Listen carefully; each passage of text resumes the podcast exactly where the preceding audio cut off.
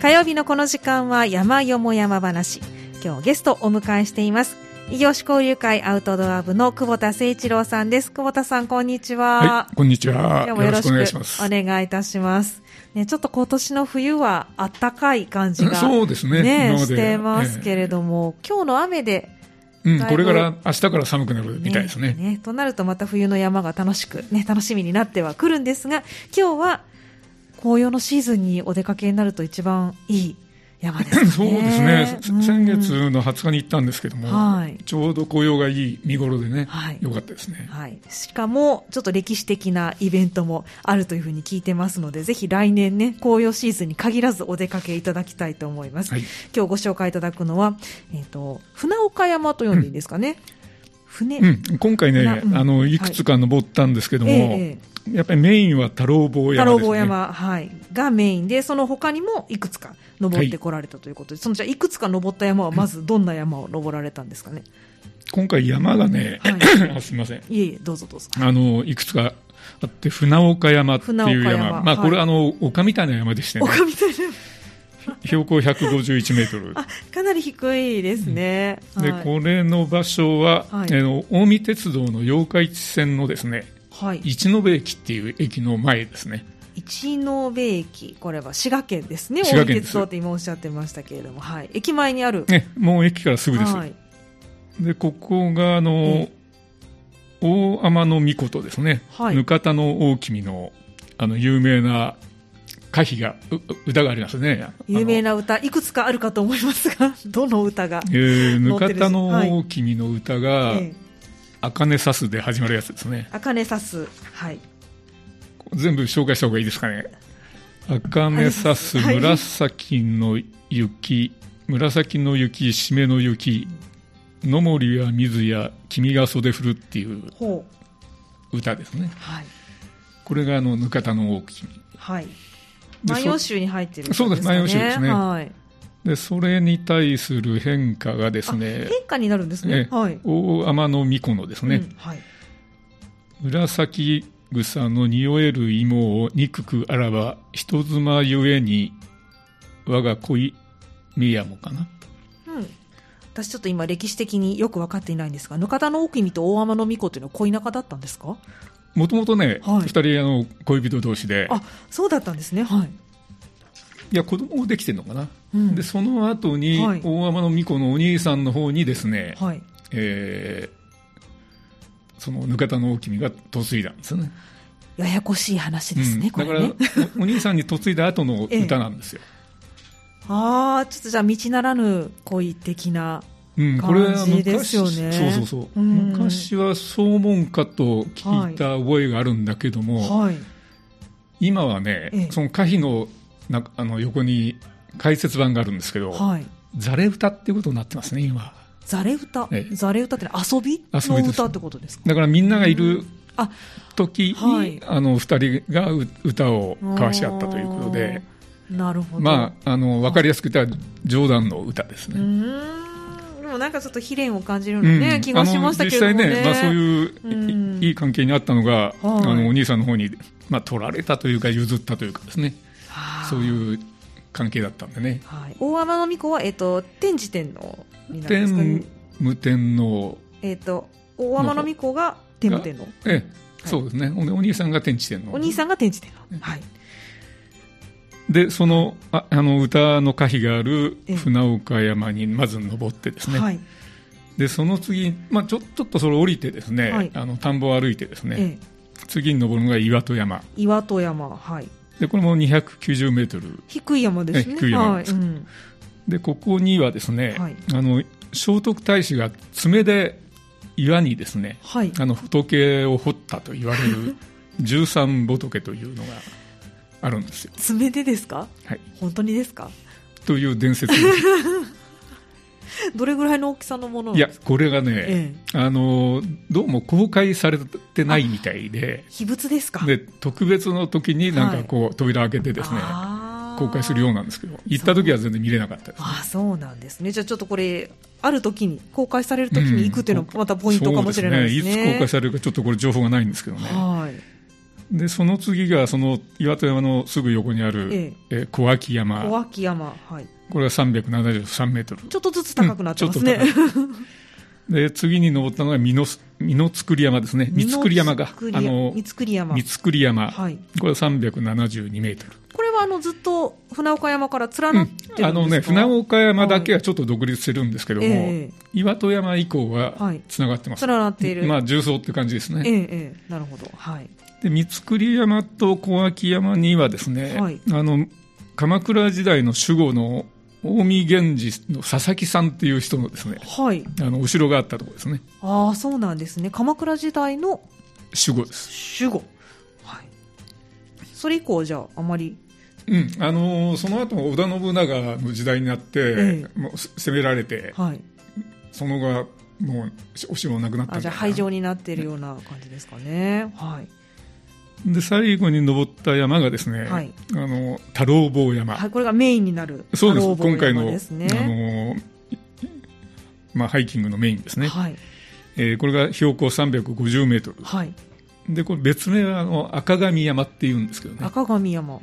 この太郎坊っていうのはあの天狗のことなんですよ、なるほど。まあ、あの伝説でねねうんあの天狗が住んでたと言われる山ですね、えでこの5つですね山登ったのはですえ。ね、えでこの5つって言っても結構あの距離は近いんで、はいまあ、全部の距離を歩いてもですね、えーなな7.3キロぐらいですよねえ。意外に。7まあでも山自体も小さなね、え山ですから。ねはい。だからあの暑い時はちょっとはい。避けていただいて、夏はちょっとダメですね。秋が一はい番いいですね、なるほど。秋のシーズンがおすすめということなんですね。わかりました。さあ、先ほどあの、ご紹介をちょこちょことしていただきましたけど、太郎坊山がまあメインになるということはい。でおっしゃってました。これはどんな山なんであの特徴はねええ。もう近く行ったらすぐ目立つピラミッド型のねはい。ピラミッドっていうか円錐の山ですね、えでお頂上の近くに大きな岩があるんですよ。はい。これが一特徴ですね。なるほど。でこれはあの昔からその神社ができる前から、い。やっぱりその岩自体が、まあ、神様の宿る山だとなるほど。いうことで信仰の対象になってたようなんですよ。はあ、じゃあこれもう岩がご神体みたいな。そうですそうです昔はかねね、はいで今そこにその神社ができてるんですけどね、ええ。これなんていう神社ができてるんですで正式名称は阿賀神社なんですけど、かはい。太郎坊宮っていう言い方の方が、あの古いんですよね。古くは太郎坊宮。えで明治になってから阿賀神社という名前になったらしいんですけど、ええ、えでその岩がですね、はいでこの辺りの山がみんなそうなんですけども、あの古東流門岩流流門岩ですねえ。古東流門岩、古東っていうのは古東ってのは湖の東、えーだから琵琶湖の東という意味の古東。の流門岩普通の流門岩とまたちょっと違うんいやですかね。あのーはい場所のな名前がついてるだけであ、はいの普通の溶岩が固まった、ええまあ、地表近くで固まったはい。あののが流門岩なんですけどねうん。昔火山だったんですよこの辺りなんかこう、琵琶湖の近くに火山というイメージがないんですけれども。うん、まあ、あのええ火山活動って言っても、これはね、いやえいや古くてね、はい7000万年前の話でしえ。てね、7000万年前、ピンとこないって。7000万年前っていうのは、まだあの日本列島できる前なんで、なるほど、なるほど。はい。それぐらいの時期の本当の火山。大昔だああ、人間も住んでなかった頃です。ね。人間生まれてないですね。恐竜の時代。ね。ですよね。でその頃ええに、あの大きな火山爆発があって、あの辺があのカルデラなんですよねだから火山で噴火した後にはい陥没してるんですよね、うんでだからあの辺見ると平野の中にポコポコっていう独立したようなはい。丘がですね、うん。いくつかあるんですけどね、はまあ、そのうちの一つがこの辺りですね。い、なるほどそうなんですね。でも流門岩ってことですか？ちょっと滑りやすいいやそう感じでもでもないですね。うん。あのはい、前ご一緒したことあるかな。日本小場もねはい、あの古東流門岩のエリアです。はあ、はあはあ、なるほど。ではい鈴鹿とか平まで行くと花崗岩になるんですけどね、はあ同じような地域でも違いが違うんですよね。ありますよね。でその、はい。まあ、7000万年前といってもその火山がす,、すごく大きくてですね、はい。大体直径60キロぐらいのですね60キロメートルの火口はい。になるわけですね。だからもう琵琶湖の端っこからですね、うん、その鈴鹿の北の方までずっとつながるようなね大きな火山があったと。でその火山が一旦陥没して、はい、残ってる高いところがですね、うん、今日の今回ご紹介する山々なんですね。うんそうなんですなんかこう火山でねできた山っていうところすごくそびえ立つ高い山のイメージがあるんですけれども陥没して残っているっていうことになるから、まあ、これぐらいの標高になるということなんですかね。琵琶湖ってこの時代あったんですか、ね、いやあの全然まだない時代。まだない時代。じゃあ山の方が先にまあ、7000万年前ですからね、あのまだ大陸の一部っていう話なんで、はい。うん、全くあの時代が違うんですよね。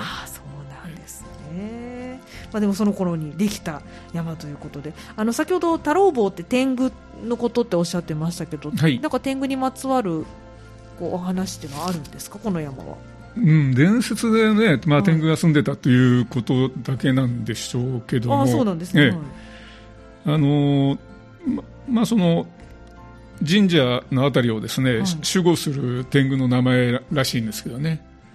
あ守ってくれてるんですね。で、うん、その太郎坊っていう天狗が長男で。長男？はい。あ太郎ですもんね、ね。はい、で次男の天狗が鞍馬山かどっかの京都の方にいたらしいんですけどね、えー、話によると。鞍馬といえばね天狗が有名ですもんね。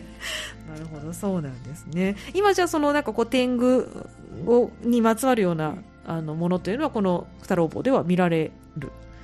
いやあのね、はい、なんかあっどちらかというと神社っていう感じ、ね、そうですね、天狗の時代以降の、はい、あのもともとその聖徳太子がですね、はい、あのその最初に祠を作ったのが始まりらしいんですけどね。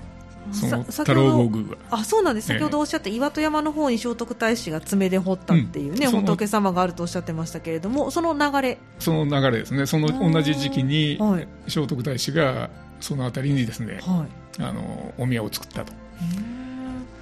で聖徳太子絡みの話が多いんですよ。なんかあの聖徳太子というと奈良のねイメージなんですけど。とかね、はい、あっちのイメージなんですけども、えこっちまで来てた？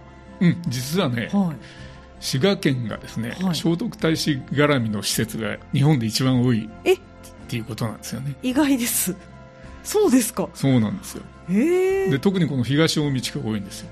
あそうなんですね。で、はい、いろんなお寺がですね、ええ、聖徳太子が回帰したという言い伝えになってるんですね。じゃこの太郎坊の赤神社も同じく聖徳太子の回帰のお寺でその太郎坊の太郎坊宮のすぐ近くにある、はい、あの瓦屋禅寺っていう、まあ、はい、瓦ってあの屋根の瓦ですね、はい、お寺があるんですけどね、ええ、それあの聖徳太子が四天王寺を大阪のね四天王寺を作るときに、その瓦を焼いた場所だというのがその滋賀県の東近江市にある瓦屋寺、うん、まあ、今は瓦屋禅寺っていう、はい、あの禅禅ってあの禅宗の禅がついてますからね、はいはい、でそういう聖徳太子絡みのお寺が全国で120だったか200だったかな、はい、そのうちの半分以上がですね、ええ、滋賀県にあるという。ああそうなんですね。ご存知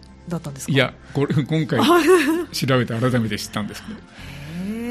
で特に今年がですね、はい、あの聖徳太子が亡くなってから1400年になるんですよね、はあ、西暦で622年にですね、はい、聖徳太子が亡くなったということで、ええ、まあ、ちょうど2022年ですか。ら、はい、1400年 ,1400 年だから去年からいろんなイベントをねその滋賀県でやってるみたいです、ね、そうなんですね。じゃあそちょっとこう見どころの多いそういう意味もね、ね、あるということですね。今回ご紹介いただいているこの太郎坊山、まあえーと、東近江市になるということですよね、はい、えっ、ー、とアクセスとしてはこれは電車で行ける場所なんですかね？はい、電車でしたらですね、はい、その太郎坊太郎坊山だけならですね、はい、あの近江八幡からね、はい、近江鉄道の八日市線っていうのが出てまして、ええ、で八日市線の、えー、4つ目ぐらいにですね、はい、太郎坊宮前という駅がありましてね、はい、そこから歩いてすぐ近く、はい、今回は、えっと、船岡山の方からはい。歩かれたということですから、太郎宮うん駅の、はい。あの一つ前のですね、はい。えー一延駅っていうとこが、まあ、近江八幡があの近江鉄道に乗り換えてね、ええ。えー6.3キロなんですけどもはい。そこの駅で降りて、うん。その山ずっと歩いてですね、はい。で太郎坊宮山まで行って、で降りたのがその太郎坊宮はい。前駅と、はいそこまで行ってですね、はい。大体7.3キロですね、なるほど、はい、これいずれにしてもじゃあ近江八幡 JR で近江八幡まで行って近江鉄道に乗り換えるそうですね。というのがまあ基本。はい。サードからだと時間はどれぐらい、結構かかりますよね。結構かかりますか？近江八幡駅まで大体2時間ほぼ2時間近くかかりますんでね、ああじゃあそこからさらに乗り換えですから、えーそこから一延駅まで、まあ、10分ちょい、はい、電車の乗り継ぎがスムーズにいけば2時間15分ぐらいですけれども、まあ、待ったりすれば2時間半ぐらいは見てた方うん、だが、から結構ねあの、うん。の乗り出があるっていう距離があるんですけども、はい。まあ、車で行く場合は、そうですね太郎坊宮だけなら、はい、車で八日市インターからすぐなんで、えええあの駐車場もありますんでね、えはい太郎坊宮の方ははいでそこに止めてそこだけ登るっていうこともできると思いますね、まあ、それか反対に太郎坊から船岡山の方に行って電車一駅乗って帰ってくうん、まだるとか、戻ってくるっていう,、うん、いう形そういう手がありますけどといね。う手もあるということですね。はい、わかりました。では、あの後半は実際歩かれたルートと見どころと伺っていきたいと思いますはい後半もよろしくお願いします。はい、よろしくお願いします。今日の山よも山話は、異業種交流会アウトドア部の久保田誠一郎さんお迎えしまして、滋賀県の太郎坊山ご紹介いただいています。久保田さん、後半もどうぞよろしくお願いします。よろしくお願いします。さあ今回、え太郎坊山をご紹介いただいていますけれども、船岡山から、まあ、重走というような形で、そうですね、船岡山だけがちょっと独立してあます。独立しているということですけど、じゃあ実際に歩かれたルート、ちょっとコースをまずはご紹介いただきたいと思いますが、いかがでしょうか？えはい、えー近江鉄道の一延駅で降りましてですね、はい。えーふまず船岡山に登って、はい。でそれを一旦降りるんですけどね。降りて、あのはい独立した丘なんで、ええそれから岩戸山登って、でその後あの尾根伝いですね、はい。えー岩戸山、小脇山、三栗山はい。といって、で太郎坊山行く前にですね、はい。あの聖徳太子が作ったというお寺の、はい。えー河原屋禅寺とはいい、う先ほどおっしゃってました。お寺に寄って、はい。太郎坊山へ行って、はいで太郎坊宮前の駅まで行くと、はい。そういうルートですね。はい。で、7.3キロ。はい、はい。高低差はどんなで累計の上りがですね、はい私の記録では493メートル、はい。で下りが487メートルで,、はいで歩いてる時間だけだったら3時間半ぐらいなんですよはい。だからそんなにあの長いコースじゃなくて、うんうん非常に楽なですね、はいまあ登山のラグレードが言っても初心者コースですね、うんなるほど。はい。あの、太郎坊は、ね、天狗の名前がついていたりするので、ちょっとこうきび厳しいというかね、岩の山だから険しいところあるのかなと思ってたんですけど、そうでもない。ねあのーうん逆コースのですね、はい太郎坊宮前の駅から行くと表参道になるんですけども、はい。そこから登るとね、ええ。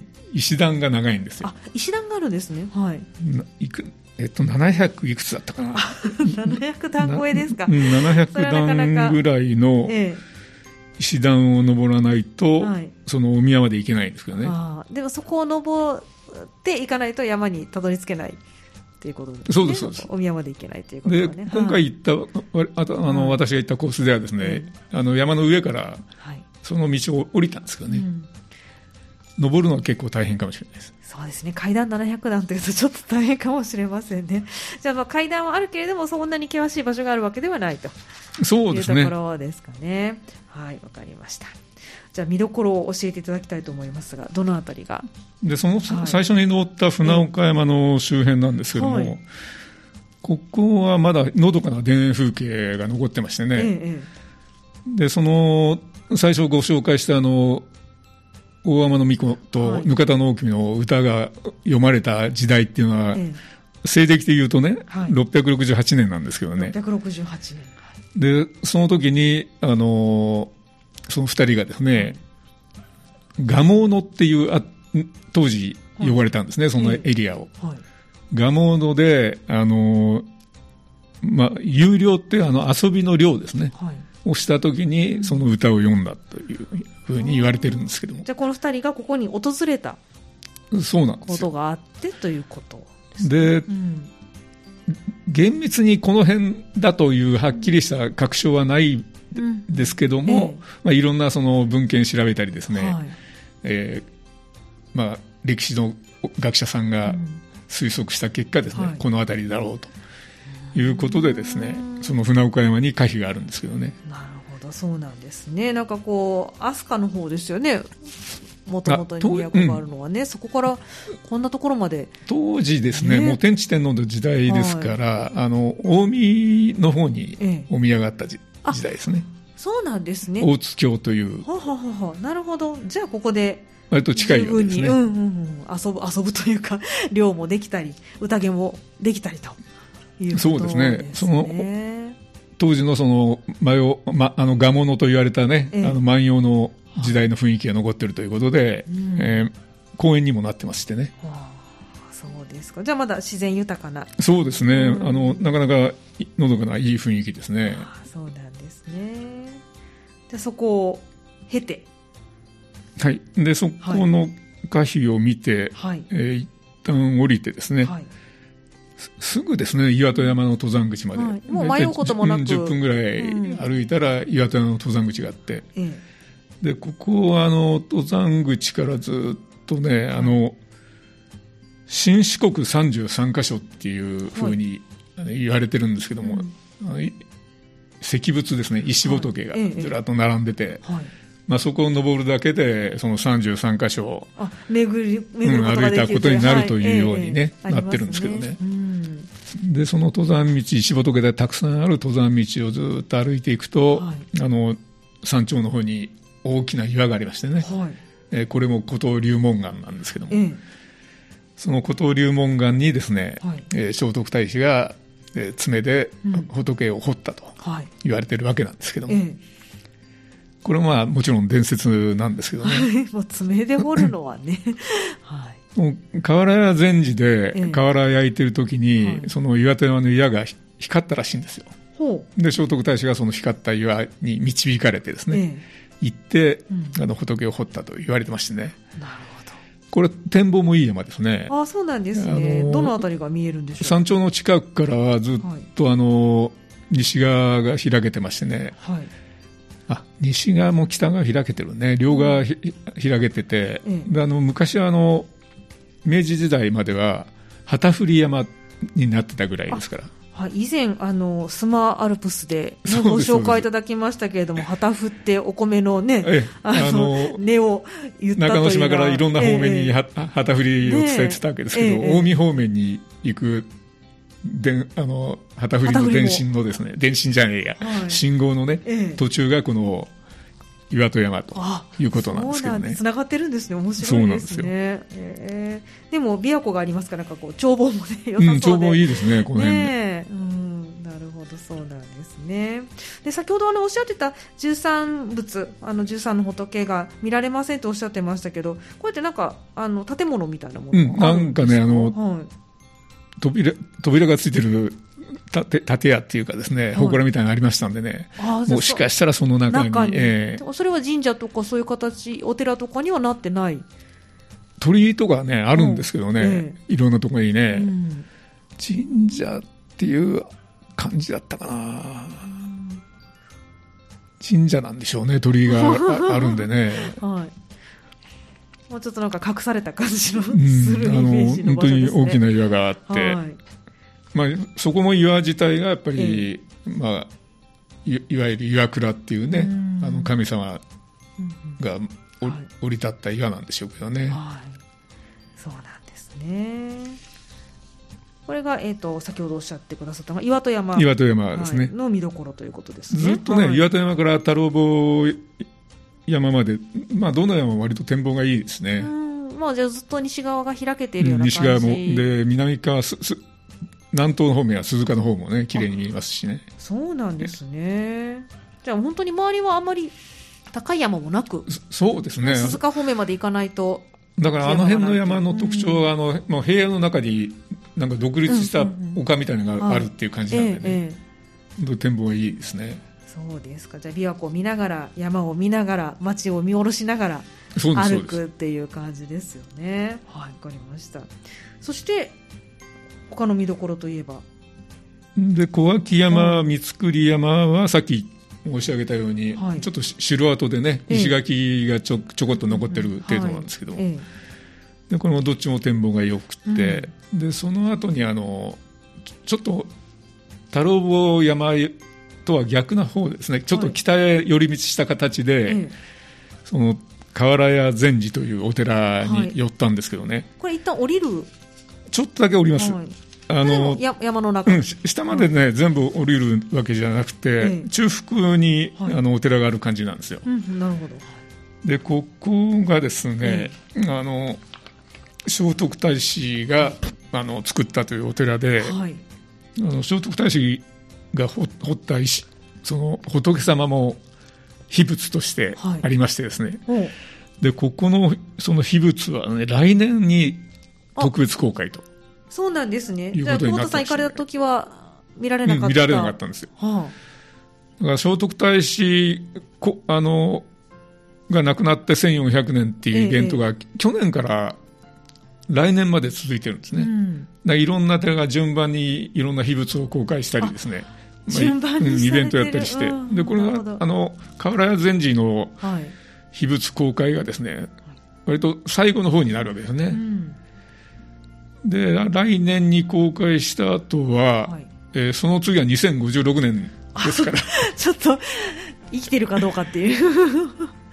ねだからこれ、来年、ぜひこのコースに行かれると、はい。河原屋禅寺も寄っていただいてですね、ええ。ー聖徳太子の彫ったあの仏様も見れると。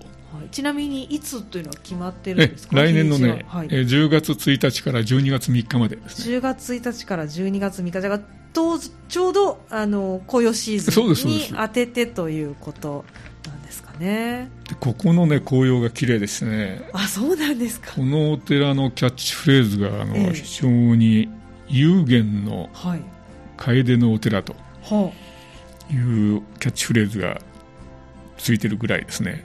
楓の。楓が多いんですね。へちょうどあの行った時も見頃でしてね。え、11月の20日頃ねおっしゃってましたけれどもちょうどだから11月中旬から下旬にかけて、うんそうですね。いいいう時期でですすね。その時期をめがけてじゃあぜひ行っていただいて。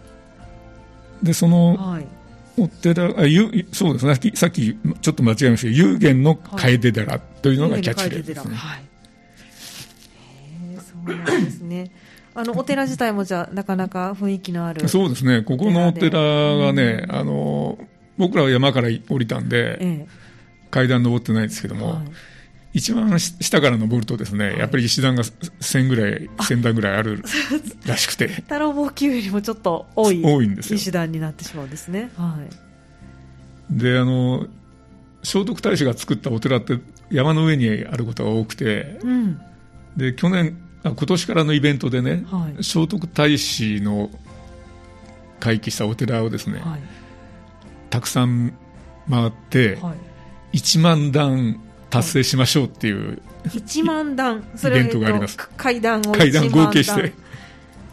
それはどれぐらい巡ったら1万段になるんいですか、ね、くつだったかなそのまあ十何箇所だったかな、はい。それはあの滋賀県だけでということですか？そうですそうです。これはね、はい。ら一応期間はね来年の12月31日までの間なんですけども、えー合計1万段以上登った人には記念品がもらえると、そうなんですね。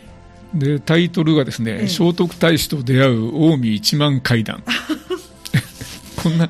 なかなか見客向けのイベントですね。よ。こういうキャンペーンやってることすらですね、はい。あまり大阪とかあの、ええ。サンダーでは全然に、目はい目にしたり耳にしたりしないんですけども、えええええそれだけあの滋賀県にはですね、はいあの聖徳太子にまつわる史跡が多いということなんですね。いや本当によく意外ですよね。そんなになぜ来たんでしょうね。うん、あのね、はい実際に聖徳太子が来たということもありますけども、はいそれよりもね、あの比叡山の最澄ですね。はい。最澄が聖徳太子を非常に尊敬してて、で、自らを聖徳太子の弟子だと言ってたぐらいなんですよね。はいうん、ですから、その、最長に関わる滋賀県のお寺が多いですから、はいええ、で、自動的に聖徳太子が回帰だという話になってくるわけですね。じゃあ、まあ、不確かなものもある。いや、うん、これはね、うんはい、あの、言い伝えですから、ええ、あの兵庫県のお寺の報道千人と一緒で、なるほど、はい、まあまあ、言い伝えで、うん、あの言ったもん勝ちっていうところがありましてですね、回避したという、えー、たくさんある、そういうことでたくさんあるわけですね。そうですか。じゃあ実際にどれだけ訪れたかどうかは、まあまあ、うん、あの確認した人はいないみたいですね。そうなんですね。でもこうね今ご紹介くださったあの瓦屋禅師は瓦を焼かせたっていうそうですね言い伝えがあるということですから。ええ、まあ多分ここにはだから言ってるんでしょうけどね。うん、えー、まあでも四天王寺建立のためとおっしゃってましたがやっぱり 関西の方に寄ってはいるんですかね。そうですね。もしかしたらね。お墓もねあの、大阪でしたからね、はい、確かねねまあでも滋賀県としてはここは力を入れたい ところです、ね、そうですそうです、ね、あのもうそれがね観光のネタになってますんでね。はいね、そうですね。でもその先ほどおっしゃった河原禅師のぜひ石仏はね見ていただきたい、ね、来年のまた、来年。秋にぜひ、ね、はい、はい、そしてで、えー、よその寄り道を終えてですね、はい、あの一番の目的の太郎坊山に行ったんですけども、ええやっぱり頂上にね大きな岩がありましてね、うん、ここは非常に展望がいいですねここ、はい、もう鈴鹿の山からひらあの琵琶湖の向こうの平山からですね、もうだいたい360度見渡せますね。あいいですね。で割とあの標高低い山ですけれども景観がいいというそうですね。周り、あの高い山はないですからね。ねそうですね。あの修験の山ではないんですか？いやあのね、はい、やっぱり後にね、あのー、修験の山になりましてね、はい、あのいろんな、あのー、修験道のうん、あの行者さんがね、はい、訪れたということが残ってますね、やっぱり。やっぱその大きな岩が修験の場になって、うん、あのね、ただ修行の場にふさわしい岩場がたたくさんあるっていうほどでもないんですけども、そうですか、はい、あの夫婦岩っていう大きな岩があって、はい、その間に細い人人間一人通れるか通れないかのぐらいの,、はい、あの隙間があるんですよね。体内くぐり的な感じですか？くぐりというかいうか隙間。隙間ですね、はい、でその隙間をですね、はい、あの良い心の持ち主が通ると願い事が叶うという。言い伝えがありましてね、はい、で悪い心の持ち主が通ると岩に挟まる挟まれるとあのあれみたいですね。ローマの似たような話ありましたよ、ね、似たような感じがしますけれども。通られたんですか？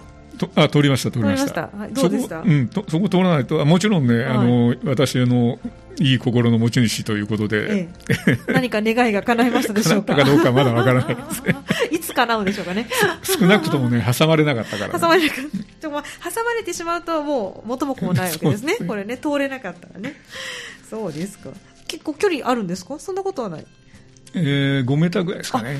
意外にじゃあ大きいですねやっぱり、うん、じゃそこ。だからその、マグマが固まった岩ですから。はい、あれママグマってあの地上に出てね、はい、固まったのが流紋岩。でうん、で地下で固まったのが花崗岩。あそうなんですね。ね。で、えー、出来方が違う違うんですよね。鈴鹿とか平は花崗岩が多いんだけども、おっしゃってましたね。真ん中辺はね、この辺の山は流紋岩の。いろいろ不思議なんですけどね、ちょっとした違いでね。そうですね。じゃちょっとまあ、あの、メタボチェックにもなる場所ということで。でも通らないと向こうに行けない。そうなんです回り道ないんですか？そこ、回り道ないんです。ないですか？そこの割れ目通らないと、あら。あの、お宮参りができないです。あら。あ、お宮参りができない。うん。だから、あの、はい、なんていうんですかね、本殿っていうんですか、ええ、本殿に行くために、あそこ通らなきゃいけない。割れ目のあるとこ通らなきゃいけない。おじゃあ皆さん無事に今回はお参りできました。おかげさまで、はい。まあ、いい心の持ち主ばっかりで。りで。悪いことも起こらず。そうですね。はい。本殿ってどんな感じなんですか？いや、岩のね先っちょはこじんまりしたね本殿ですね。そうなんですね。別に大々的なものではなく、うんあのーそんなに大きな場所が取れないんではい。割とこじんまりして。であのちょっとした舞台もありますね。ああのそうですか。清水の舞台に比べたらかなり小さいですけどもええ。こじんまりした舞台もありましたね。まあ、そこでお神楽まったりそことかいやどうかな。そんなに広くないですからね。でそこの展望がいいですね。ああそうなんですね。まあ、でもなんかあの天狗の伝説があるとか、ね、そうやって岩がご神体であるとかっていうふうに聞くとちょっとこう気持ち新たにこう引き締めていきたいようなそうですね。場所ですよね。まあ、あの昔のはい、お侍さんとかですねええ。あの例えば、えー義経とかですね。はい、お,、まお参りしたらしいんですよ。あそうなんですね、ここにわざわざ。でね今今はですね今っていうかその、そのもともとはいその岩がご神体と、はい。山自体がご神体という時代があったんですけども、えその太郎坊宮っていうお宮ができた時は、はい。あ天照大神の、えー第一巫女えうん神という、はい。まあ、人間で言ったら長男ですね、天照大神の、そのその神様を祀ってるということで、うん、えー勝負の神様ですね、ああなるほどだから義経がそうなんですよ。これね祭神が非常に長いんで、ちょっと忘れましたけど、あの天照大神の、えー長男さん長男の神様ね。神様が祀られているということですね。だはい。だから勝利と幸福を授ける神様と言われてましてえーあいいね。ですねちょっと受験の人とか、そうですね。ね、結婚したい人とか、はい。ね、行ってみた勝負に勝負に出て、ギャンブルで勝負に出たい人とか。それはちょっと悪い心の持ち主になるかもしれません。確かにすっ。からかいになるかもしれませんから、あまり欲を出さず、ね、ぜひ行っていただけたらなというふうに思います。はい。以上でしょうか、見どころとしては。そうですね。はいあの、それで、えー山を降りて、はい。えー近江鉄道にまた乗ってですね、はい。えー近江八幡にまた出てで、はいで、その日はあの、京都でね、ええ。打ち上げやりましたけどね。ああ、そうなんですね。すごい人でしたね、京都駅が。あそうですか、まあ、ちょっと11月というと、割とね、落ち着いた時期でもありましたから、日曜日だったんでね、ね、紅葉シーズンですし、一番人が多かった日みたいですよ、京都が。そうだったんで、その中行かれて、山の格好で、打ち上げで そう、はいえ駅取り抜けるの大変だったんです。そうだったんですね、まあ、でもの、のんびりね、あのできる山旅という感じがして、そうですね。あの、ねいいですねこの山、はい本当おすすめですね。はい、りました紅葉シーズンにぜひ行っていただいて、おえー仏様も拝んで、そして聖徳太子、今年が、えー亡くなって1400年そうです。ということですから、だからホームページもあるんですよね。あります、あります。ね、いろいろできているようなので。あの、聖徳太子お近江で検索してもらったらいろんなコンテンツ出てきますんで。はい、じゃあぜひそれを見ながら歴史も堪能して楽しんでいただきたいそうですねということですね。はい、ありがとうございます。今日の山よも山話は、異業種交流会アウトドア部の久保田誠一郎さんに太郎坊山をご紹介いただきました。久保田さんありがとうございはいました。ありがとうございました。以上、山よも山話のコーナーでした。